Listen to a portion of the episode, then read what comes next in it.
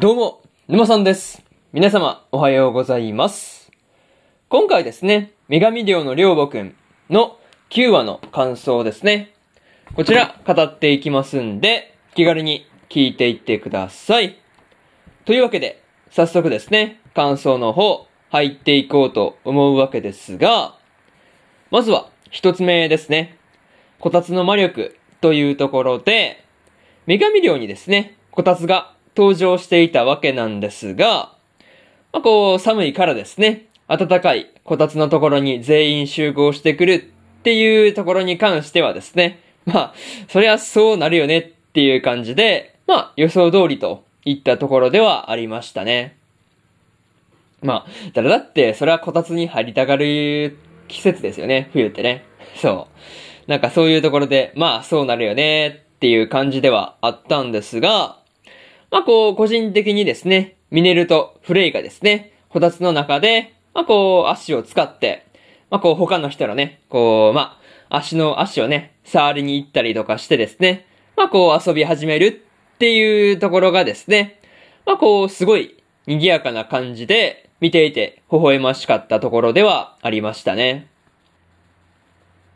またね、こう、まあ、暑いとかね、まあ、暑苦しいものが苦手っていうステアもですね、こたつに入りに来ていたわけなんですが、まあ、こう、アイスを忘れずにっていうところに関してはですね、やっぱりこう、ステアらしいというか、まあ、まあ、ステアらしいなっていう風に思ったりしました。まあ、それとですね、講師とステアの二人がですね、まあ、こう、こたつに入っている時に、講師の足がですね、ステアの的の部分にね、当たっているっていうところに関してはですね、まあ結構笑ってしまったなというところではありましたね。そう。しかも、あの、当ててる部分がピンポイントだったからね。そう。なかなか、まあ狙ってないとはいえ、これはちょっとね、まあなかなかやりすぎかなっていうところはありましたね。まあしかもね、そのタイミングでアテナが帰ってきてしまっているっていうところに関してもですね、まあ結構面白かったなというところで、まず一つ目の感想である、こたつの魔力というところ終わっておきます。でですね、次、二つ目の感想に入っていくわけなんですが、寮の大掃除というところで、講師がですね、アテナとステアのフレ、まあね、ステアの二人に、まあ手伝ってもらいながらですね、女神寮の大掃除をしていたわけなんですが、まあこうフレイとセレネ、セレネの部屋の掃除ですね。これがこう特に大変そうな感じではありました。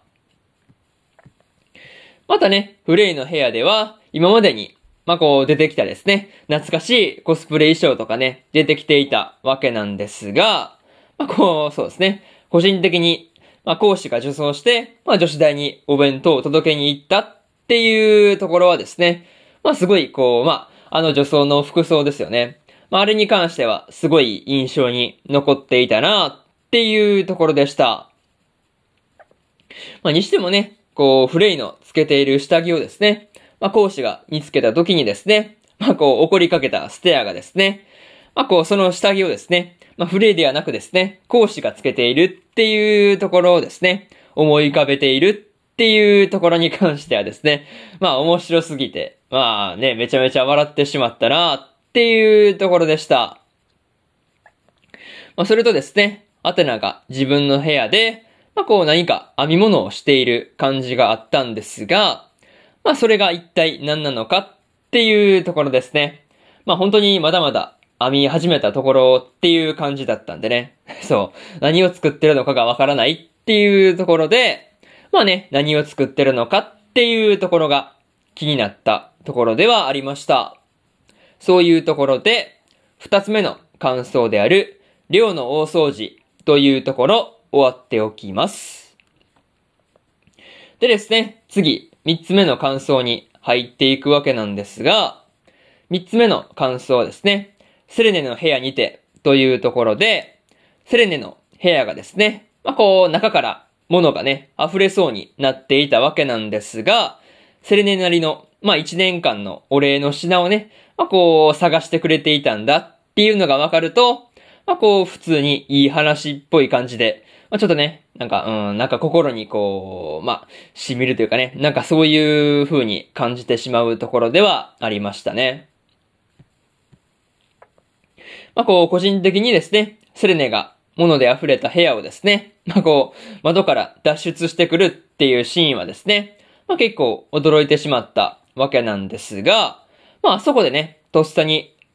とっさにセレネのですね、まあ、セレネの下敷きになれた講師はですね、まあ、なかなかファインプレーだったんじゃないかなっていう風なことを思ったりしました。まあ、とはいえですね、まあ、一歩間違えれば講師の身がね、危なかったわけなんですが、まあ、結果としてね、まあ、二人とも無事だったっていうところに関しては、良かったのかなっていう感じですね。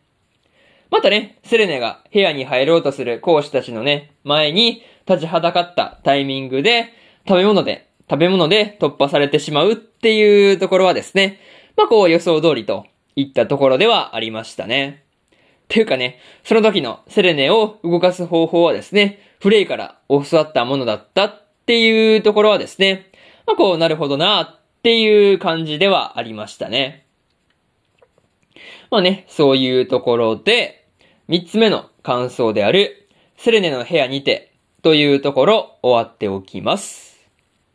でですね、最後にというパートに入っていくんですが、今回はですね、冬らしく、こたつの話と大掃除の話の2本立てで、まあ、こうなっていたわけなんですが、まあ、こう見ていてね、どれもこう、まあ、まあ楽しくね、まあ見れる話だったなというところで、まあ個人的にですね、ミネルの部屋が外にね、毒素とかを出さないようにっていうところで、まあこう部屋がね、改良されていったりしているっていうところに関してはですね、まあこうびっくりしたなっていうところではありましたね。またね、大掃除によって最終的にセレネの部屋がですね、どれくらい片付いたのかなっていうところもね、まあ気になったところではあるという話で、まあ、とりあえずね、最終回である次回がですね、どうなるのか、今から放送が楽しみですというところで、今回の女神寮のりょうぼくんの9話の感想ですね。こちら終わっておきます。でですね、今までにも1話から8話の感想はそれぞれね、過去の放送で語ってますんで、よかったら過去の放送もね、合わせて聞いてみてくださいというところと、えー、そうですね、今日は他にも2本更新しておりまして、ハメフラ2期の11話の感想とですね、テンスラ2期の22話の感想ですね。この2本更新してますんで、よかったらこっちの2本もですね、まあ、こう合わせて聞いてもらえるといいのかなっていう風に思ってます。はい。っていうのと、明日ですね。明日は4本更新するんですが、迷宮ブラックカンパニーの第10話の感想と、魔法科高校の優等生の11話の感想、そしてですね、白いツタのアクアトープの11話の感想と、スカーレットネクサスの12話の感想ですね。この4本更新しますんで、よかったら明日もですね、ラジオの方聞きに来てみてくださいという話で、えー、本日1本目のラジオの方終わっておきます。以上、沼さんでした。それでは次回の放送でお会いしましょう。それじゃあまたね。バイバイ。